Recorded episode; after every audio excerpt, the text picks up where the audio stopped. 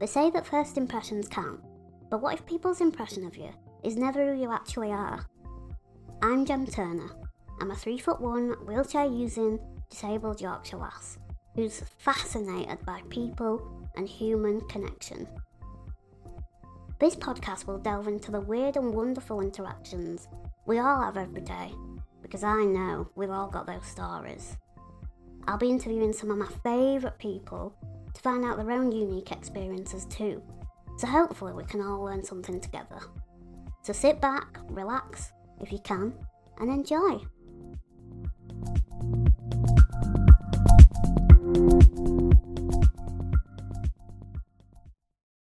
Teaching career, you know, like think back then and think, oh man, like, did I really get a guitar out and sing at them?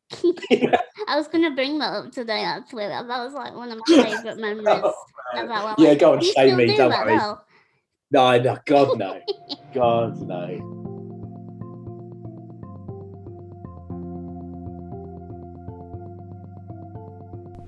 So, Anamik, who are you and can you visually describe yourself for the listeners uh, listening to the podcast today? My name is Anamik, Anamik Saha. I identify as a British South Asian man. I was born and bred in London, um, or where London hits Essex, actually, as you can probably tell by my accent. Um, yeah, so I look pretty brown, black hair, or get, wear glasses, which I think a bit of a trademark. Um, and yeah. Thank you so much for coming on today on the. Just for context for the listeners, you were my uh, lecturer when I first started University of Leeds.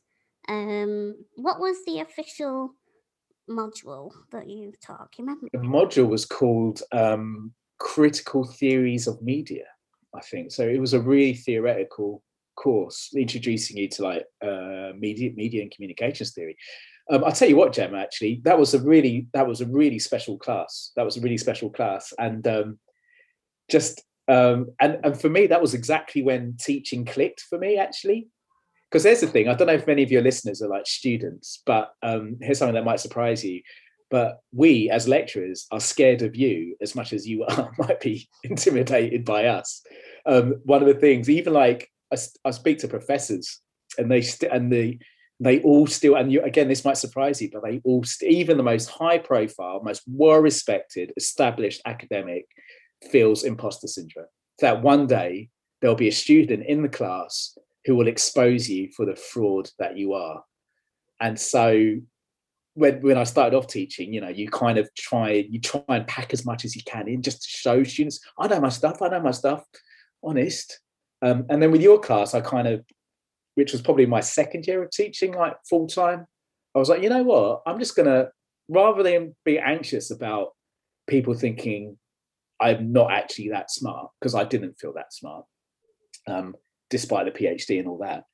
I'm actually just going to focus on what do I want these students to get out of this class and how can I, you know, because we were dealing with quite complex theory, Jem, you know, I wanted to show you why it was still relevant and how applicable it was to, to, you know, to your lives and so thinking of examples and illustration and all that. So so i completely something clicked and i completely more became more about what do you guys need? What can i do to help you understand? And so yeah so that that and you guys were just amazing. It was just such a nice vibe in the classroom. There was about i think about maybe 70 or 80 of you in that classroom um maybe less than that. So it was yeah i got to know you all quite well. And yeah it was a really special time. And so it's i mean i'm, I'm thrilled I'm always thrilled to hear from students, but especially you, Jem, because yeah, you definitely left a mark. Oh, thank you. I mean, in a good way. In a good way. I mean, I always leave some kind of mark. Um, yeah, I think I wonder if it's because we were quite. It it always that even though it was quite a in depth, complex topic, it it felt very two way. It never felt like you were just talking at us for an hour and then you know we leave, mm. there was a lot of interaction between us. You'd get your guitar out. I wish you did. Yeah, I wish you wouldn't bring that up, Jem. That was the one and only time I ever brought out a guitar. Um, do you remember? Do you remember the song I sang at you? I don't. It was a serious. I, I remember what it was. I remember it was um, of all people. It was Justin Bieber. Um, actually, you know what I was doing because I was showing, I was talking about there was this. Obviously, I don't know if you remember Theodor Adorno is a very famous German philosopher who was who basically was really critical of the media for churning out the same like thing over and over and over again. Like you know, so I used um, I used the guitar, and like, like I said, the only the one and only time I've ever done this because actually it was uh, on the way into work that day. I was thinking, yeah, this is good. This will be fun. This will keep the students engaged. And afterwards, I was like, God, that was a horrible mistake. But I basically illustrated, and you've probably seen a YouTube video with all this stuff, but um, how a lot of your favorite songs all use the same chords in exactly the same pattern. Um, and yeah, it was Justin Bieber was yeah, and into the police, into I can't remember, but um yeah that was that i yeah and that i, I mean it, yeah it was horrifying experience for for you and for me i'm assuming uh, but but i guess that was my approach just trying to make this stuff this complex theory i mean Theodore adorno who's an old dead white guy who wrote about 100 years ago trying to make him relevant and make it stick to today you know that's a big challenge for those of us who teach him but he, you know, there's still value there and I think hopefully I illustrated that for you in that class. You seem to get it anyway. Yeah, and I, I think it's all about making education accessible as well because we we remembered it. We remember it now. We're still talking about it like years down the line, so it definitely stuck. Like, yeah, don't be don't be horrified because I always remember I always had to sit right at the front, like right at the front, um, which I always used to feel a bit like se- segregated, you know, towards everyone else. Um, but when you got that guitar out, I was like, I don't mind sitting at the front. Front, row, God, front. front row. Did you find that in when you're at I mean, because um, obviously these lecture rooms, when they were originally designed, there was probably not much thought about accessibility. They were all based on like steps, right? Yeah. Um, and I think they the modern updating is to basically remove a couple of seats at the front for like wheelchairs. Mm was, was that did you feel like uh, your experience of university you were hindered like in that respect yeah i think it was very much internalized though it always felt a little bit like it was me i was the the difference it it took me a very long time to learn the social model of disability and looking at the environment rather than the person and it it never felt like university was for me if I look back. Like I every every time I met a lecturer, I'd be thinking, I wonder what they think of me. I wonder how they're gonna treat me. I wonder if I'm gonna have to be because this whole podcast is about, you know, first impressions of people and the fact that actually I felt like I always have to give 200%. I have to be the sparkling unicorn to people because that'll make them feel better which is so ridiculous and detrimental, really, to mental health that I've just started to realize that, you know, I'm going on and on. But yeah. no, I, it, I mean, that's something I can relate to, you know, universities, that ableist spaces, but also, you know, they're very white spaces. So for like students of color and, and, and, and staff of color, you know, it, it's the same thing. You kind of end up feel like you can end up feeling like you're performing your identity in a way that puts i mean what you just said really times where you almost feel like you're you're you're you have to reassure mm. the people around you. Actually i'm all right. I might look a bit different but actually i'm okay. I'm just like you yeah. you know um and yeah you end up it's kind of weird. You end up kind of performing your identity in a way you know but but in a way that you think that they would understand. And you end up as a result kind of covering up certain parts of your identity because you don't think you, you you, kind of get frightened that you know the other person might not get it and you know might exclude you for whatever reason. I mean my first impressions of you Jem, were actually you were like you were mouthy. You weren't shy. No. Um and and yeah and, and you were clearly like really popular with your with your cohort. But I guess what you're kind of suggesting actually was that that was sort of something that you felt an identity you had to perform. Yeah, yeah, I did, I did, and it was it took my soul. University took my complete energy to the point where when I got home, I didn't know who I was because I was just like, "Where's my stage? Where's my I've got no one to perform to. Like, what do I do now? So, it, yeah, it was a, it changed my life, but also, you know, it started something different as well, which was interesting. Yeah. Sorry, with Yeah, we, again. yeah, well, you definitely. I mean, for what it's worth, Jem, I think you definitely left a mark on a lot of people around you. You did on me, and um, yeah, um, I'm sorry that yeah, kind of the amount of emotional labour I guess it takes, though, you know, something that people don't ever get to see, No. um, and that's what you just described. So yeah, no, I can relate to that a bit. But um, So let's Yeah. flip it.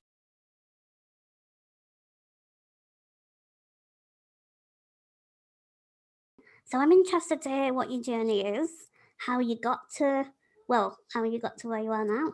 Yeah, yeah. So like, so I'm an academic. So I work at, um, I, I so we met when I was working at the University of Leeds, but now I work in London, Yeah. um, Goldsmiths University of London, which is actually where I did my undergraduate degree.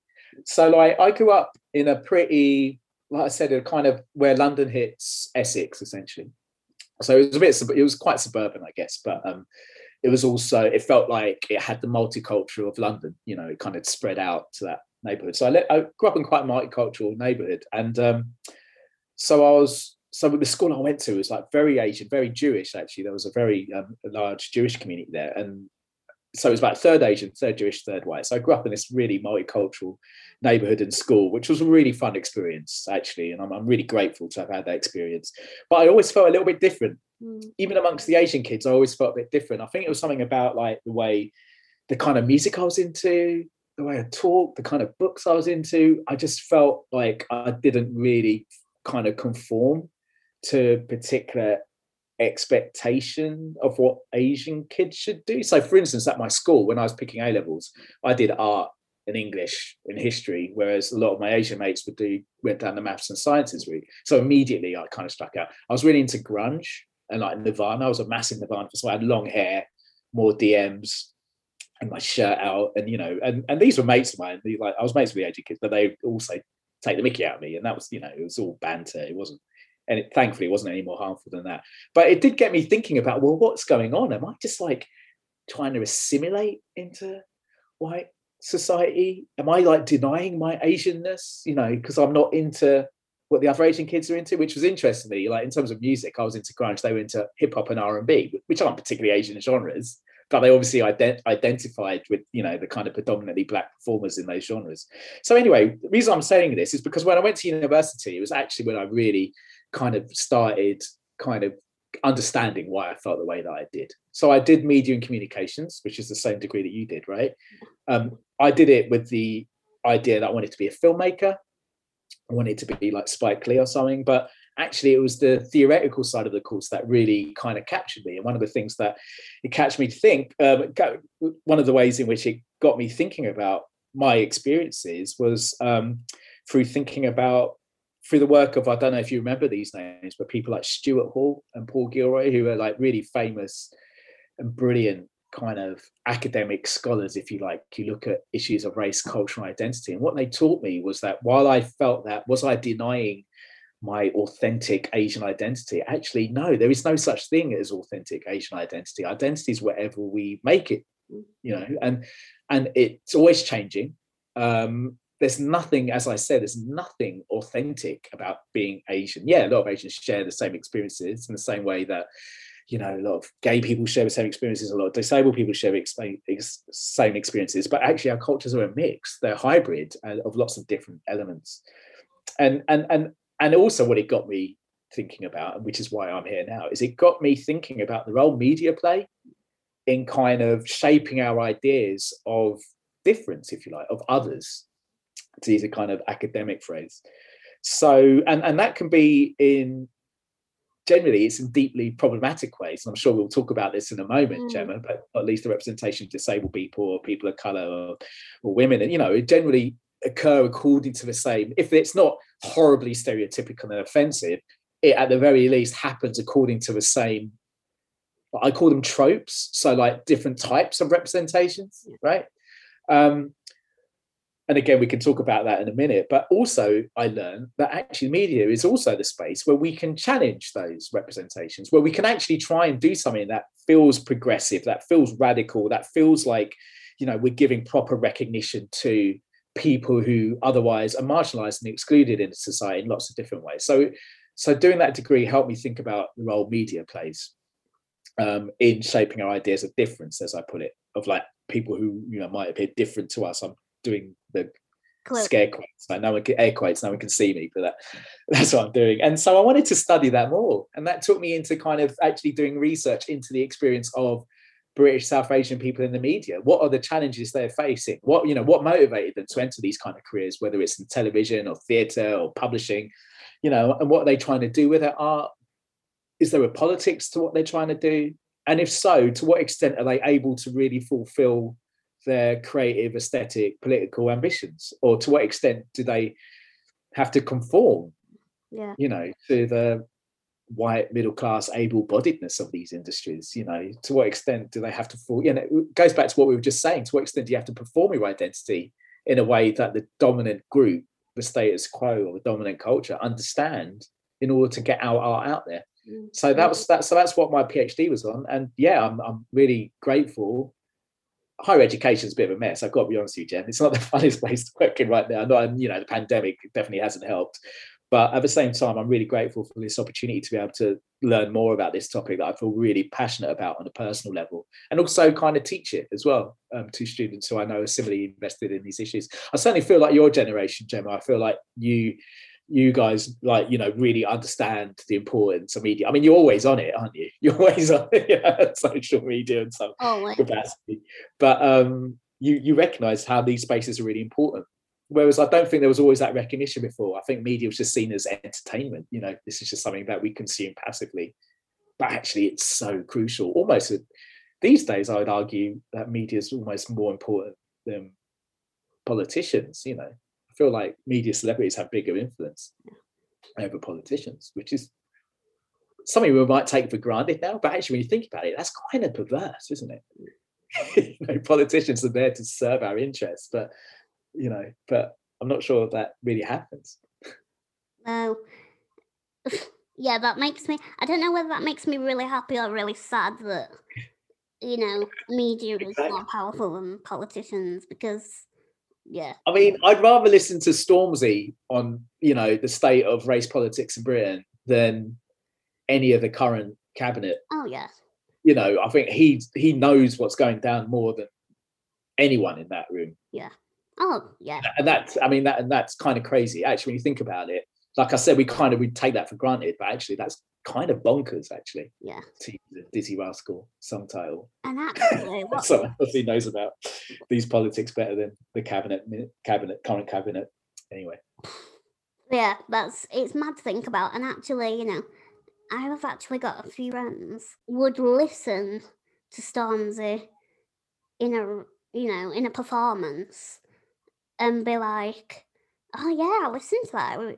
I, I get that, and it is powerful." Like rather than listening to to say Nicola Sturgeon Yeah. doing a speech, they'd be like, "Oh, here she goes again." So it is powerful and it does work. Yeah, I mean, in some ways, in some ways, it's more democratic, right? Because these are, you know, in order to to be a politician, in order to come to power, you need to, you know, it's it's no coincidence that they pretty much all went to the same school or university, Mm. Even did the same degree. You know, that's again, that's kind of crazy to think about. Um, and in some ways, actually, the media is a more democratic space. You know, you like to think that if you've got talent, you can kind of make it. We all know that, you know, it's it's much more complicated than that. And there's also an element of who you know but at least it feels like there's people from marginalized backgrounds who can at least get some kind of foot in the door and have a pla- and gain a platform to say something obviously and this is what my whole research is about that doesn't happen enough. And the and the cultural industries aren't open enough. I call them the cultural industries you know essentially i'm talking about media right? Um, whether that's television film books music. Um yeah so my research is precisely about who those doors are open to and who they aren't. But nonetheless, there have been why I think it is so important is because it has afforded some people from, as I say, underrepresented communities to gain a platform and to shift our understandings of those particular communities um, in really profound, important ways. Yeah. I mean, generally, I mean, I know like with your own experiences and interests, do you feel like, sorry, I'm turning this on you. it's more fun for it to be a conversation because I know I can learn a lot from you as well. But I mean, what what do you feel about? Do you feel like there's been a shift in the way that disabled people have been represented in media? Yeah, I mean, when we were talking about doing this podcast, something that I wanted to sort of speak about was the idea of representation in terms of when it's good and when it's not so good. And so when I first did our module, I kept banging on to you about Glee. You know, I can remember I was like, I love Glee. It's so inclusive and diverse. Oh God. I mean, if you look back now, it was the most problematic program on TV.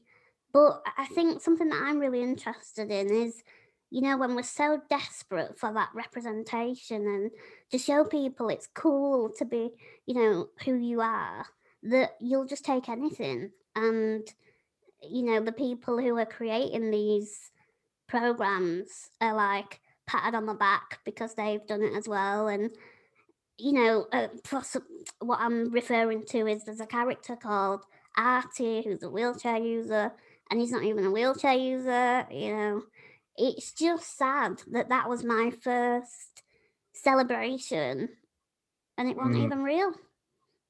It's. I mean, there's two. There's two things i'd kind of I'd think about when you when you kind of tell me that, and one I, and one is something I can relate to directly. So, like saying when I was growing up in the eighties, um, you never saw brown people on TV.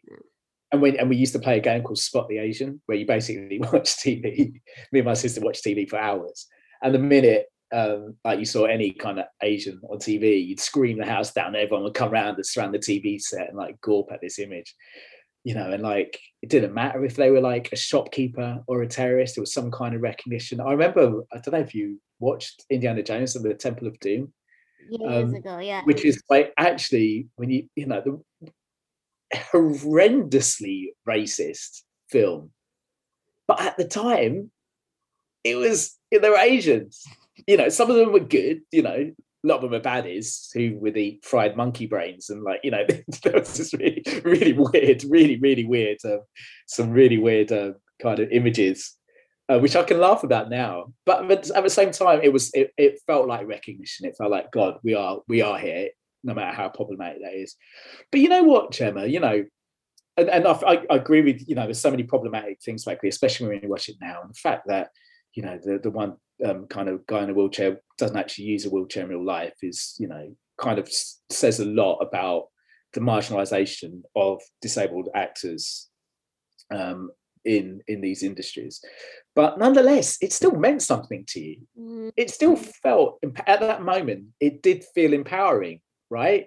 Um, and i think we've got to take that seriously. I mean i think one of the things as well is that we can can you know in that context, in that particular moment, it was representative of something. You know, there were kind of that show, it was kind of multiracial. There were like queer characters as well, if I remember correctly. I was never a huge fan of Glee, Jem, I gotta be honest with you.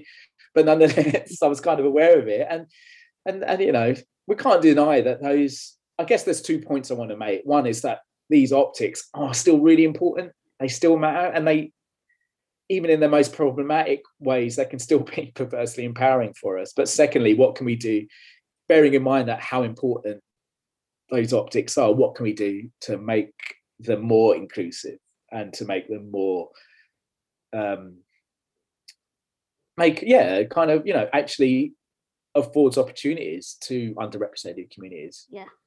So you know that i mean it's, it's a really interesting issue that that you know the actor who's the, the character who's in a wheelchair was played by an actor who wasn't. We've seen this throughout time, especially you know still characters often who play gay character actors who play gay characters aren't always gay themselves. And I'm, I'm thinking my my kids are really into Modern Family, and I think one of the is that right? One of the one of the gay couple in there is actually gay. In fact, and and and kind of um, slightly troublingly for me, he's he's he he he acts the more camp, if you like, in that relationship. So the more camp character is played by a straight guy, someone who identifies as straight.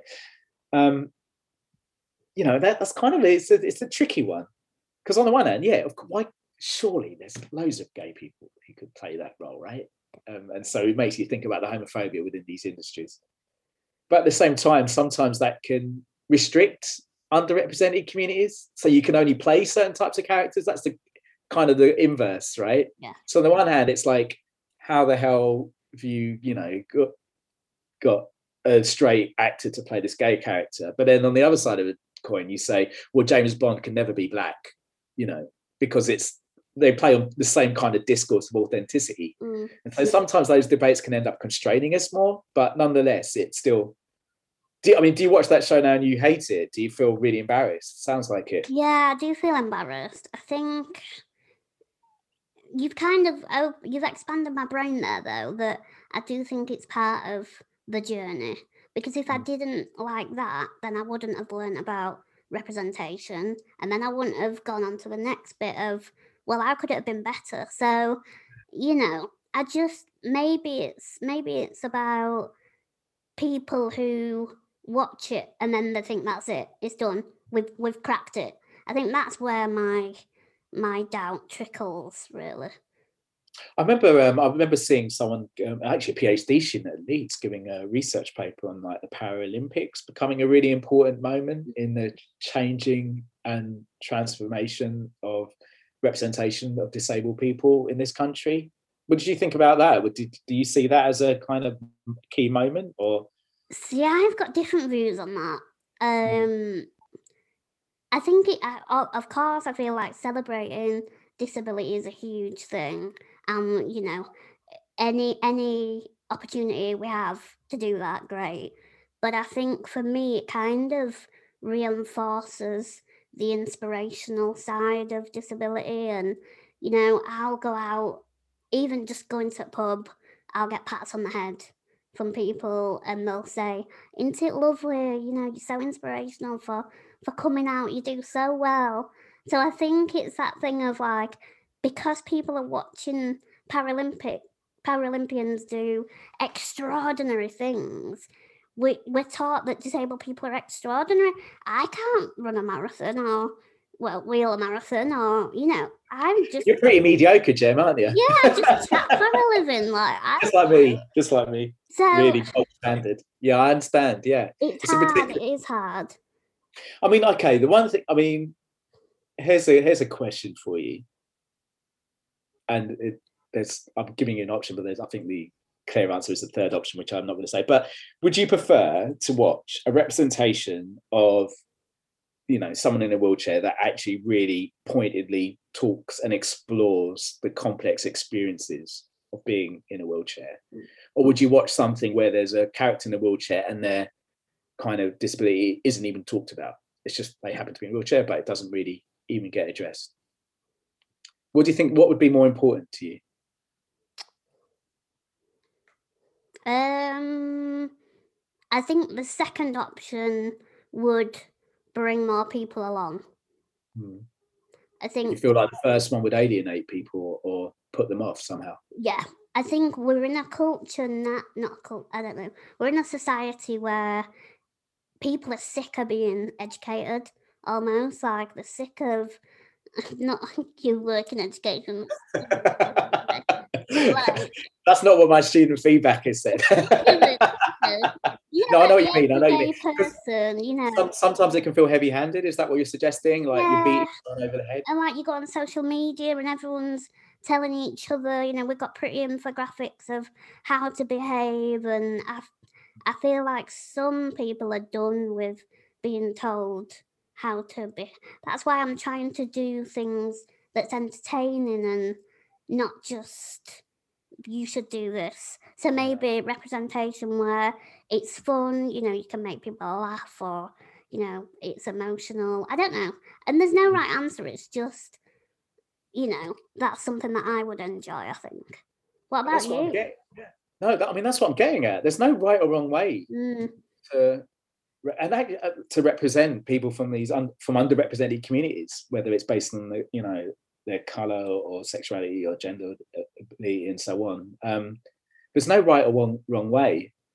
So funny though, because I don't know if you've noticed this, Gemma, but like so often in social media in particular, you kind of we we, we you know we're so quick to kind of call out, you know, TV shows like being racist or sexist, transphobic or ableist.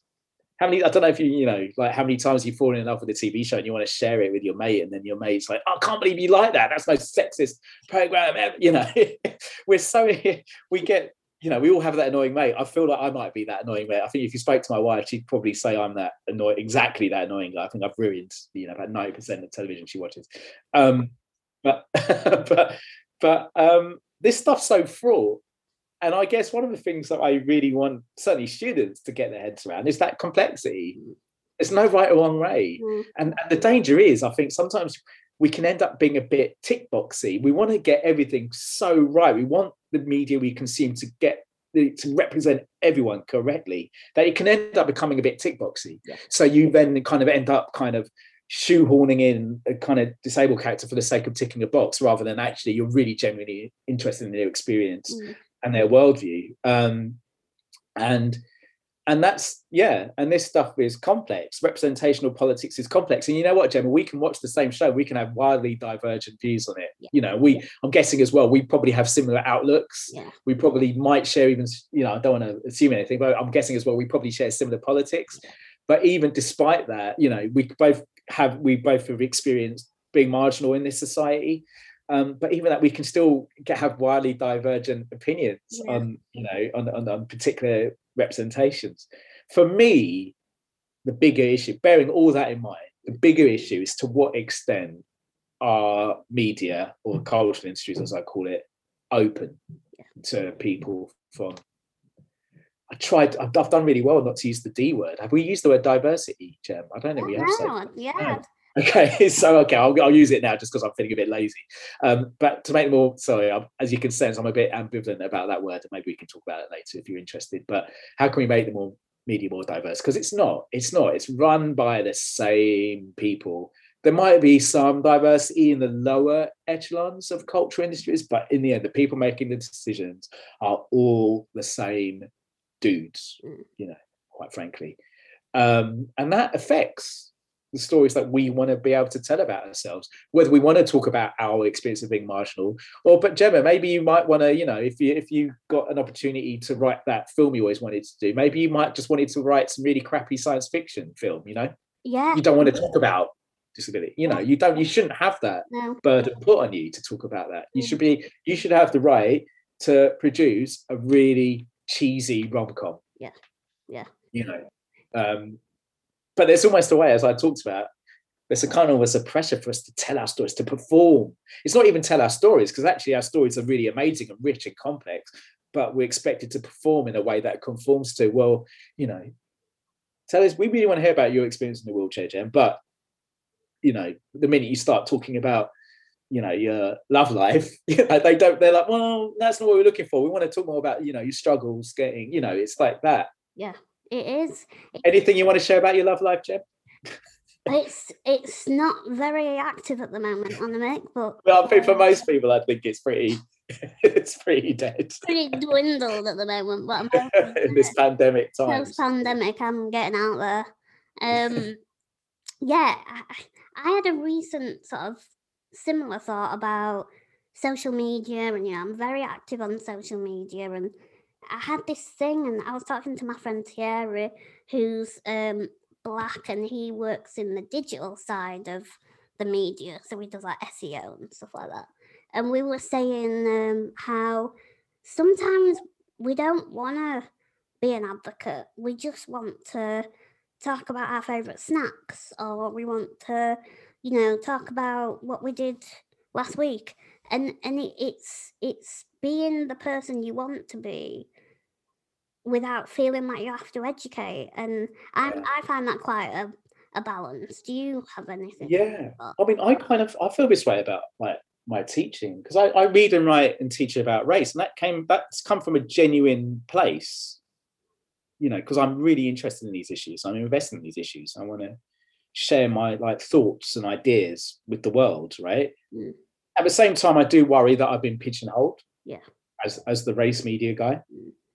Um, and I feel like I wonder how much people. I had an, I had an experience the other day which kind of made me think: Do they just, you know, on the one hand, I'm recognised, and that's given me, that's afforded me some opportunities, and that's given me a bit of a platform. But then, also I'm kind of those interests are seen as marginal and niche. So therefore I'll never really be part of the centre. I'll always be on the margins. And that's the perverse thing, Jem, is that our experiences actually perversely provide us some opportunities. They, they deny us a lot of opportunities in all kinds of profound ways, mm. but also they do.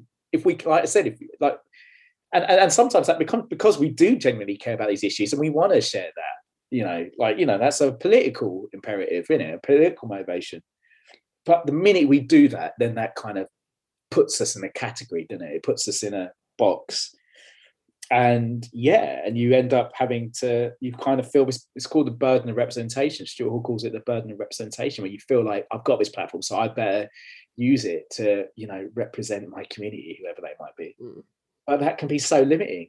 Um, I remember speaking in, as part of my research, I, I, I, did some research research recently on the publishing industry who are absolutely obsessed with the, they recognize they've got no diversity within their ranks. They're trying really hard in all kinds of clumsy ass ways, Jem, yeah. to be honest with you. But nonetheless, they are trying. And um, I remember speaking to one young black woman who worked in a publishing house. She was the only black woman in this office. And this is before pandemic, so people were still going to work then. And she was just saying she felt like all eyes were on her all the time. She felt like she'd got this opportunity and there's an expectation that she was, it goes to what you said about, you know, she had to be exceptional. Mm and in fact, she what she says, she says something really pointed. She's like, I just want to be mediocre. I just want to be like, you know, the person who sits next to me, the white person who isn't that great at their job, who just kind of goes in, does their bit, and then leaves. Yeah. I just want to have the same privilege to be mediocre. I want to have the, I mean, you can imagine that line. I want to have the same privilege to be mediocre rather than have the light shine on me. And, you know, I've got to represent all black people now in publishing. I've got to show them, I've got to be like so exceptionally good in order for them to actually have see that black people can succeed in this space mm. and for them to then hire more black people you know this is a tremendous burden yeah. um, and there's no room for error either exactly exactly Wait. and we all work with people who are just you know they're very nice but ultimately a bit shit at their job mm. And and they're going to be fine yeah no one they, they go unnoticed yeah well i mean you know we notice because they're late in their emails for the typos and blah blah blah but nonetheless, it's a privilege to be mediocre. I mean, I've never really put it in those terms, but it, it kind of, yeah. We should we should remember that phrase. I feel like that's a, yeah. a powerful phrase. Put it on a t-shirt. Yeah, there's plenty of you know. It's so funny where, like, especially in media, you'll hear people say, you know, if it's good, we'll publish it, or if it's good, we'll commission it. If it's good, it doesn't matter who did it. It doesn't matter the color skin. It doesn't matter who they are if it's good, we'll put it out. But yeah, actually, media is responsible for. Are we allowed to swear on your podcast? Yeah, the media is responsible for a lot of shit. Mm. And in fact, there's a you know, I'm sorry, but producers of Love Island probably they might be proud of what the show's achieved, but they I'm, I'm sure pretty much all of them would, would not admit that this is quality television. you know what I mean? But there's an understanding. They know what works with their mm. particular audience. Yeah. That's that's the thing. Yeah. So what this notion of like if it's good, well, well actually, what what what do you understand as good? Mm. Um, and often that is so culturally biased. Yeah. You know, if you all go to the same university, if the media is run by all the people who went to the same school, literally, yeah. then that notion of good's going to be really narrow. Yeah. Yeah, and like when I used to work, I, I worked at the unit after I graduated. Yeah, well, I remember you did that. Yeah. And I remember I used to organize events with the careers team um, around, you know, access and, um, you know, getting disabled people uh, into graduate jobs. For me, around this kind of topic, it's like it's qual- quality versus quantity. And people yeah. always look at the quantity rather than the power of how good it Yeah. I mean, so much of like our quality is measured by, yeah, exactly that, like bums on seats, and that's precisely the problem, in it? Um, yeah, because,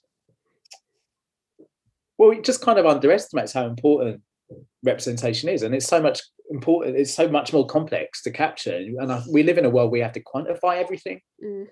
You know what I mean? In order to show that this is working or not yeah, we have to quantify everything. And actually, these issues are so much more complicated than you know they go beyond like crude measures Yeah. um and that's that's the hard thing especially when we're dealing with culture Mm.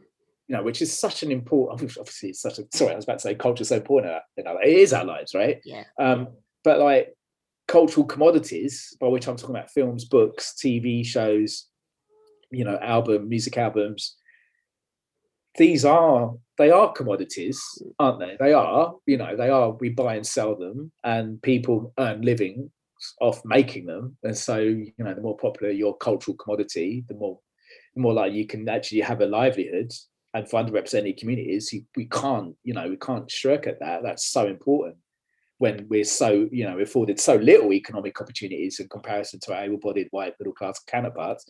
But nonetheless they're more than that as well. They're, not, they're more than it's not washing powder. No. you know it's not it's not a can of baked beans. This stuff matters as well. Optics matter. Visibility matters. It's complex. It's more complex than we sometimes give these issues credit for. And as i kind of you know that little thought experiment earlier about what kind of representation of disability would you rather see i mean i think the third answer there was both. You want to see both. You want you want you want to be able to educate people right? Um, and and and and, sh- and reveal more about you know your experience which the vast majority of people will never get a grip on or at least never get to see. But on the other hand you don't want that to define you either. And so we need to so to you put it in a really really aca- academic terms Jem so um, apologies to you and your listeners but we need to broaden the regime of representation. So it goes back to to what way you know the ways in which kind of people of color women gay trans people disabled people the way in which those groups are represented or often according to very just a very narrow range of tropes very if you or if you like a very narrow range of storylines. Like you know if the the representation of gay people in the media i mean how many times do we see that in a in a kind of coming out narrative you know like that's all gay people do is just come out Mm. you know? That's it. yeah, you know, um, gay experience is much more experience, much more complex than that. Queer experience is so much more complex, but you know, that's the kind of way we, we just see in these handful of ways. What what would you say is um like what what tropes have you noticed in the way that kind of disabled peoples have been represented? What do you do, what where do you like roll your eyes? Here is another. Kind of- Uh, there's quite there's a few, but I'd say the most popular is um so have you seen me before you? I don't know. I haven't. What's that? So that's a classic. Uh, able-bodied man has an accident, and then he's a wheelchair user, um, paralyzed, and life is terrible. He meets a woman. Uh, the woman cares for him. It's a beautiful romance, and then at the end, he decides he wants to end his life, and it, it's framed in how beautiful that he found love and now he's painless and he's he's decided to he don't want to live so Right. that there's that side of like tragedy and he's lost everything and how lovely that an able-bodied person still accepted him is Right. is kind of the frame. So you've got that. And then you've got like the mocking side. You know you've got someone who might be in a high school and uh, you know they speak differently in air quotes. Everybody laughs at them. They're kind of geek and you know they're not really taken seriously. It was like comedy sidekick type of character. yeah yeah. It doesn't get doesn't get any They're not centered. romance or you know that kind of thing. They're always the outsider. Um and then i think you get more like kind of overcoming disability in quotes. So someone who might have a say speech impairment and then they practice and practice and practice and then they do this grand performance and it's amazing and they're suddenly not disabled anymore. So i'd say you know those are a few examples of what you see um, and it's that. In, have you heard of the term inspiration porn? Um, no, I haven't, but I think I know what you're going to get at. Tell me again. Yeah, so it's that idea of like people basically buzz off people who make them feel better about themselves. So people often say to me, "Oh, if I were you, I couldn't do it." You know, um, you make me see. Honestly, I've had people say to me, "You know, every time I look at you, I think, oh, I feel so much better."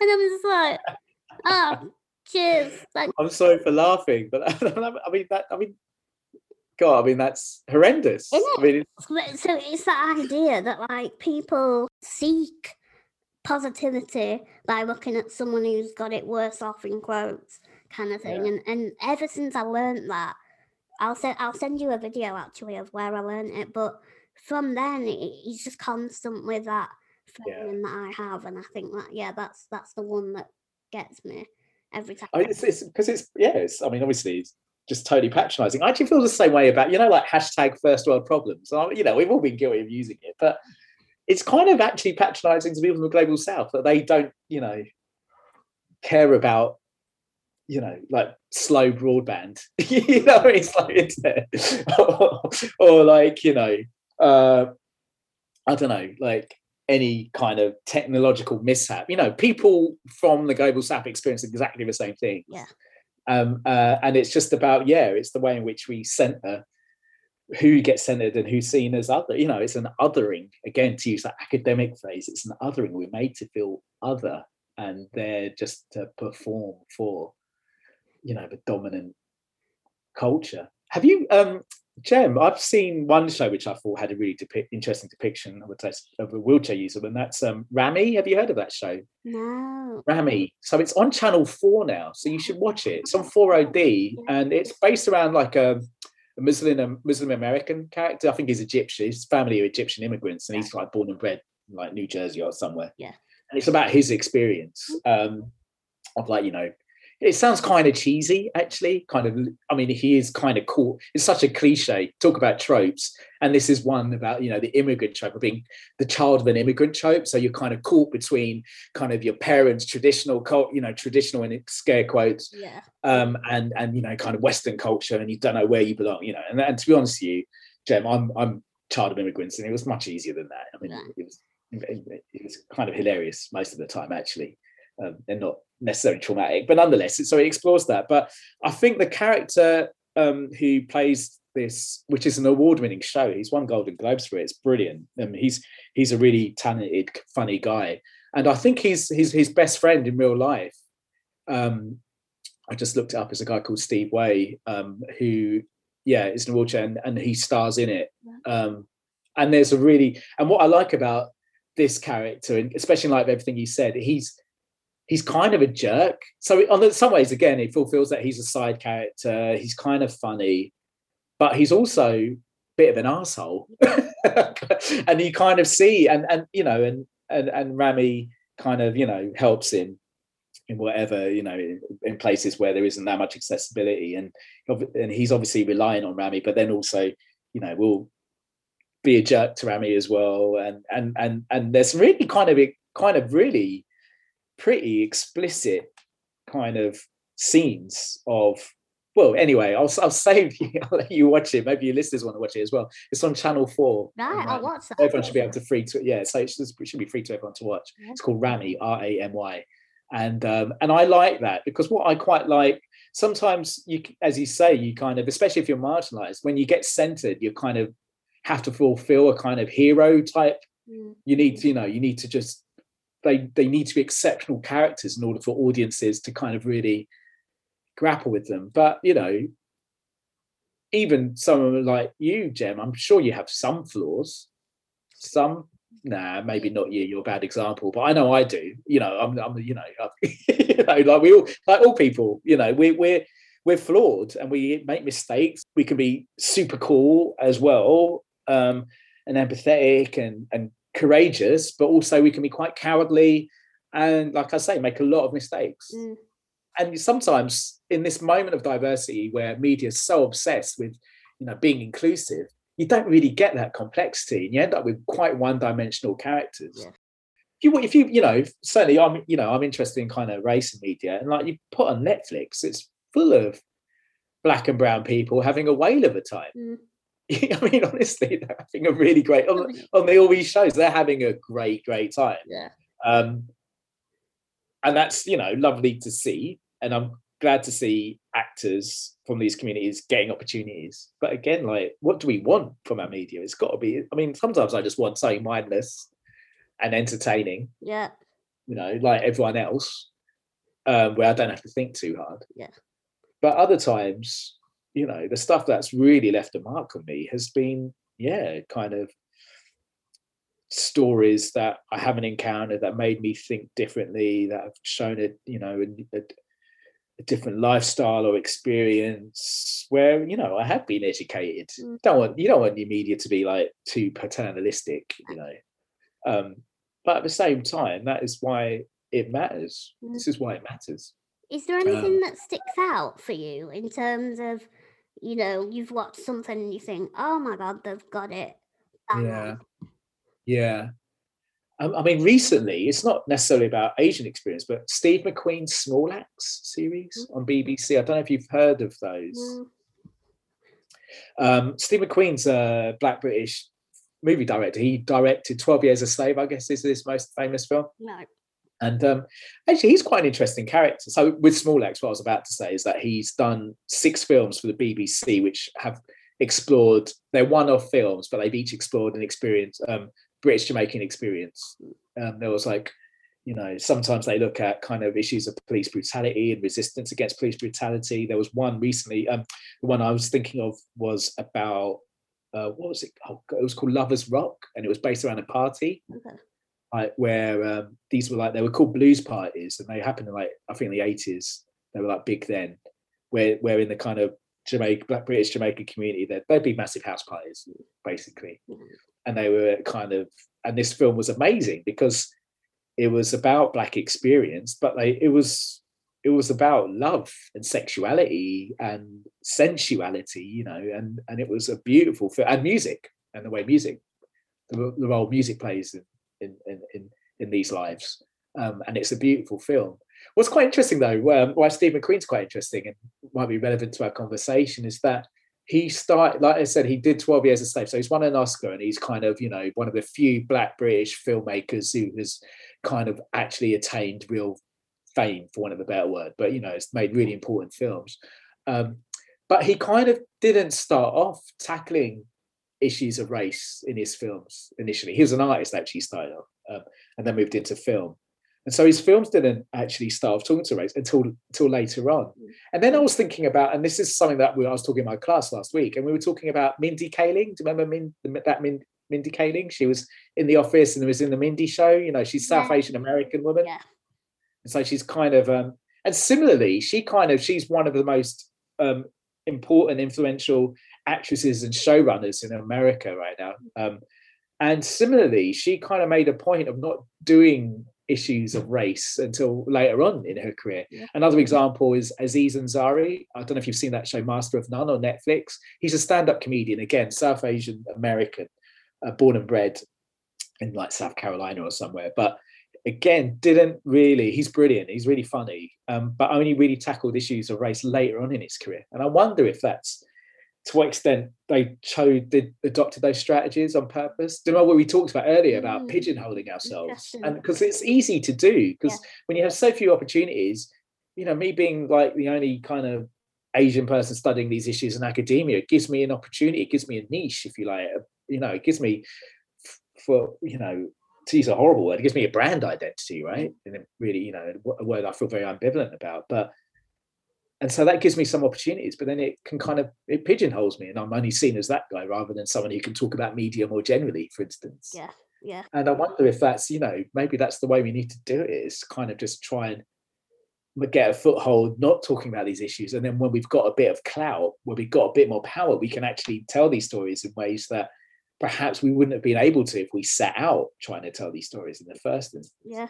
I'm not surprised that they started talking about race after because you know the me I don't know what what is it like when you pitch something like that straight away? Like what's the reaction going to be? Yeah. It's so annoying that you have to get your talent out there first and then be like oh by the way i got this idea.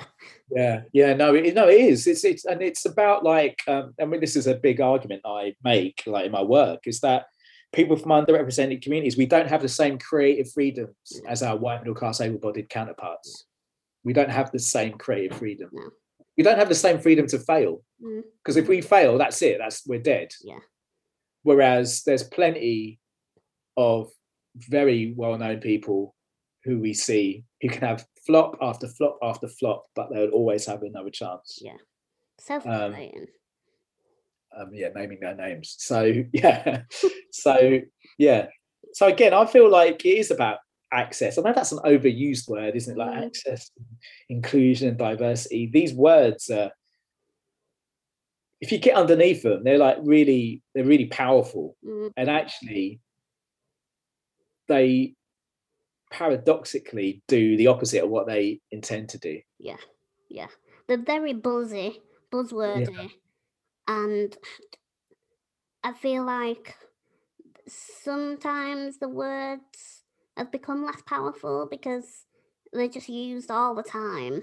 Absolutely, they lose them. They lose their meaning, don't they? Mhm. And and they're a way in which, you know, something like diversity. Of course, who doesn't want more diversity, right? I mean, it feels like you know. I think I was saying to this before we started the interview. You know, I feel it feels a bit crazy that I'm kind of critical of the use of the when people use the word diversity, but often diversity gets a- what is specifically used so you don't have to talk about racism or ableism or sexism or transphobia you know it's a way of kind of softly addressing these issues without having to use the really uncomfortable words Mm.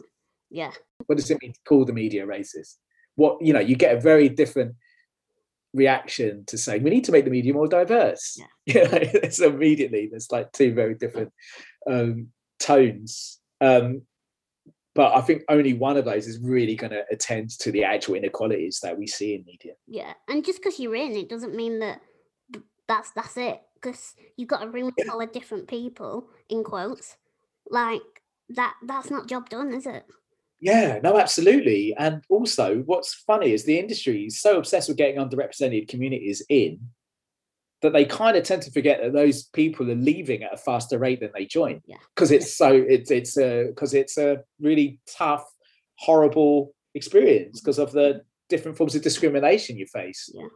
Media as well. I mean, what's really kind of interesting about media is it's it likes to see itself as very liberal.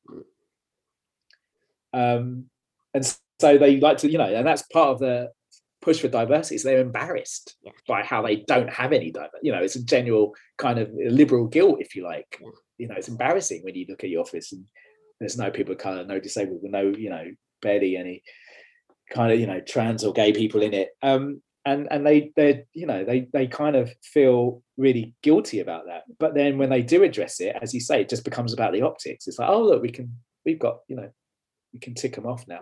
I mean, it's so funny. Like you know, like there's always the percentage we need. You know, I, I think it's like 11, 12 percent of our organisation should be BAME Mm, air quote. Or I think for disabled people, it's generally what around like three, four, five percent, something like that. That's yeah.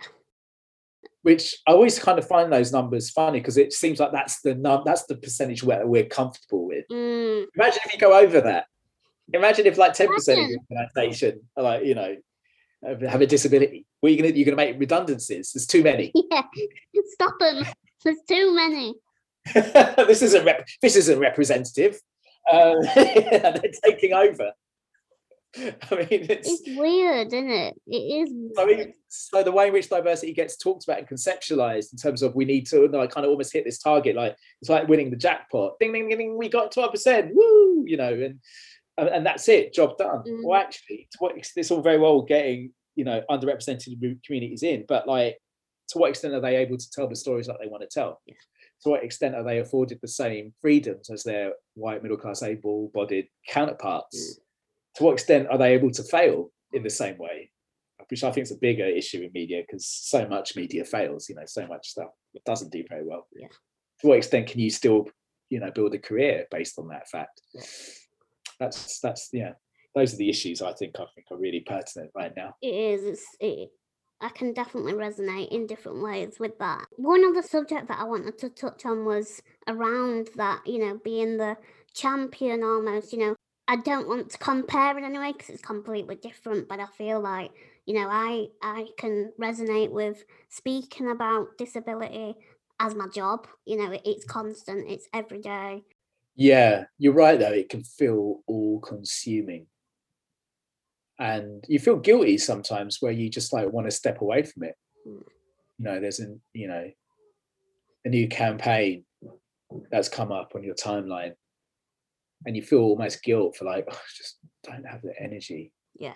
and that so much of that work is you know put on us. So this is a big debate in kind of activist circles especially like anti-racist activism and so on. And there's so many resonances with like all other kinds of form of discrimination. But to what extent is it up to us to really fix the problem? Yeah. and it's put on us you know and i'm talking about us as in those us from excluded marginalized backgrounds. You know some some afforded more privilege than others in lots of ways but nonetheless um it's put it's down to us to fix it and that's exhausting Mm. and yeah um i feel like stepping away from social media is just going to be have you ever have you ever shut off your twitter have you actually deactivated it for a little bit? Never deactivated it, no.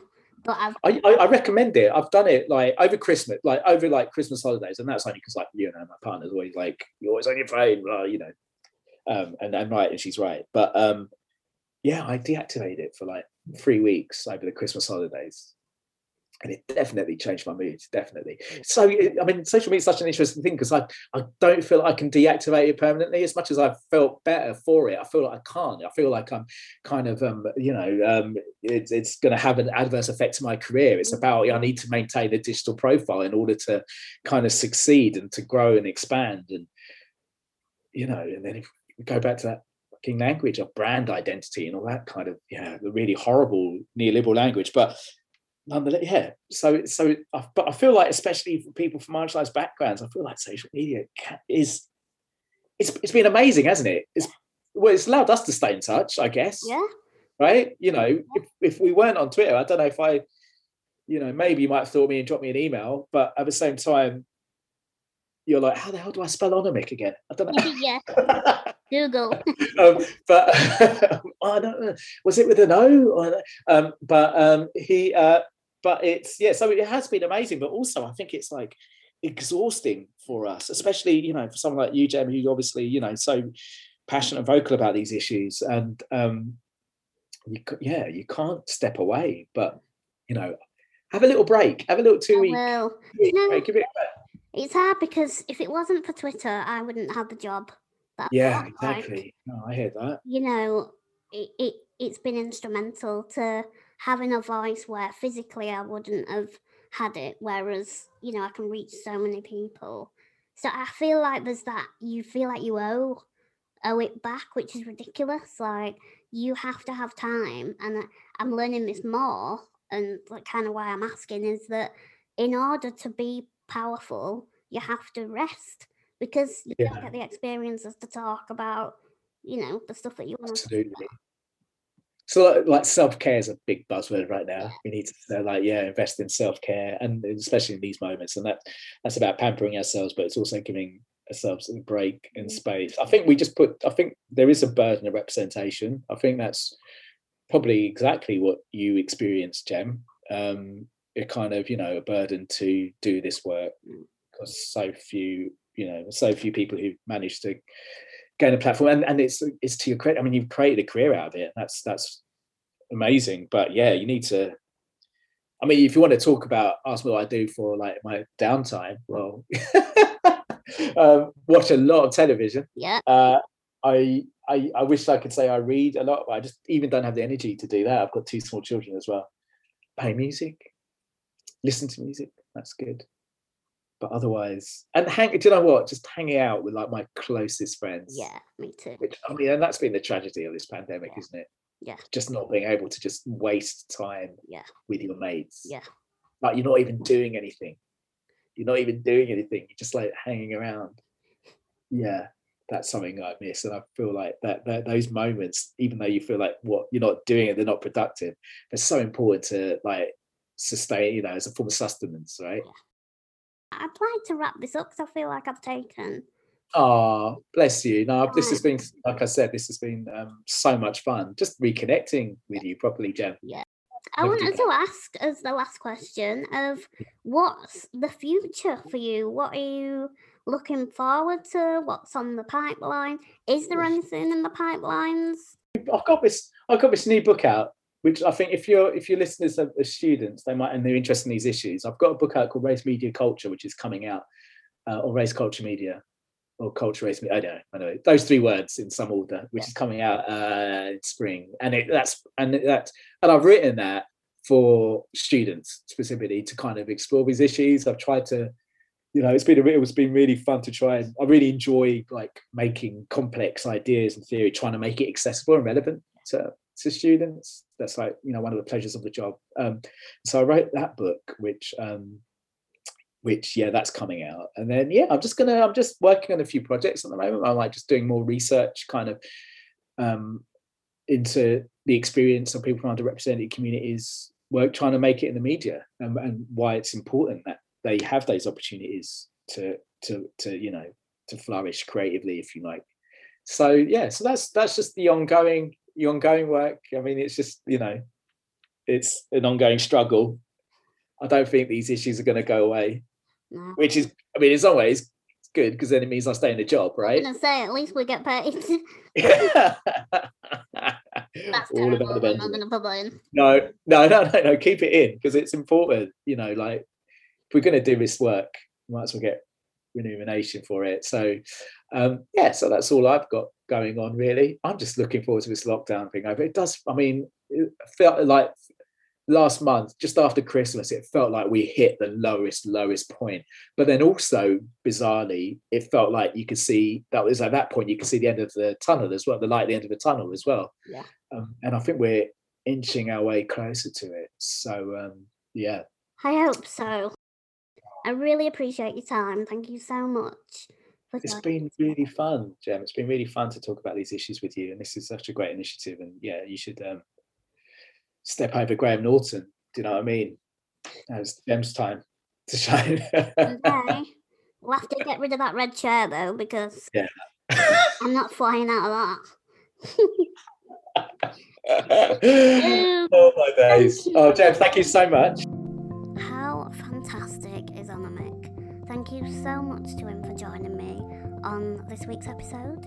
I've got a lot to thank that man uh, for showing me the ways of representation. So if you're listening, Anamik, thank you. And I really hope everybody enjoyed listening to this week's episode. See you for the next one. Bye.